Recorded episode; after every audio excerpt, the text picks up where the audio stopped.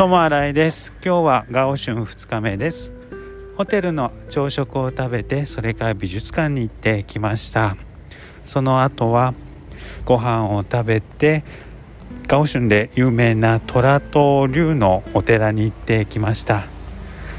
思っていたより迫力があるお寺でした。とても気に入ったので写真をいっぱい撮りました。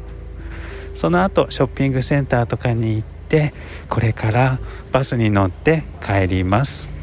ガオシュンとっても楽しかったです。また来たいと思います。友新井でした。ありがとうございます。